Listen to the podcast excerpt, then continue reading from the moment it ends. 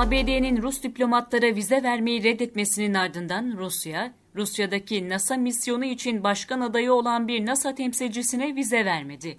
NASA'nın Rusya misyonu başkan adayının diplomatik vize alamadığı bildirildi. Bu durumun ABD'nin Rus diplomatlara vize vermeyi reddetmesine karşı bir yanıt olduğu öne sürüldü. Webdunia tarafından yapılan habere göre NASA temsilcisine vize verilmemesi olayı uzay ve roket endüstrisindeki üç kaynak tarafından bildirildi. Yetkilinin Moskova'ya atandıktan sonra bir buçuk yılını Houston'da geçirdiği ve yalnızca Kazakistan'daki iniş ve kalkışları ziyaret ettiği de verilen bilgiler arasındaydı. Kaynaklarda NASA temsilcisinin adından bahsedilmedi.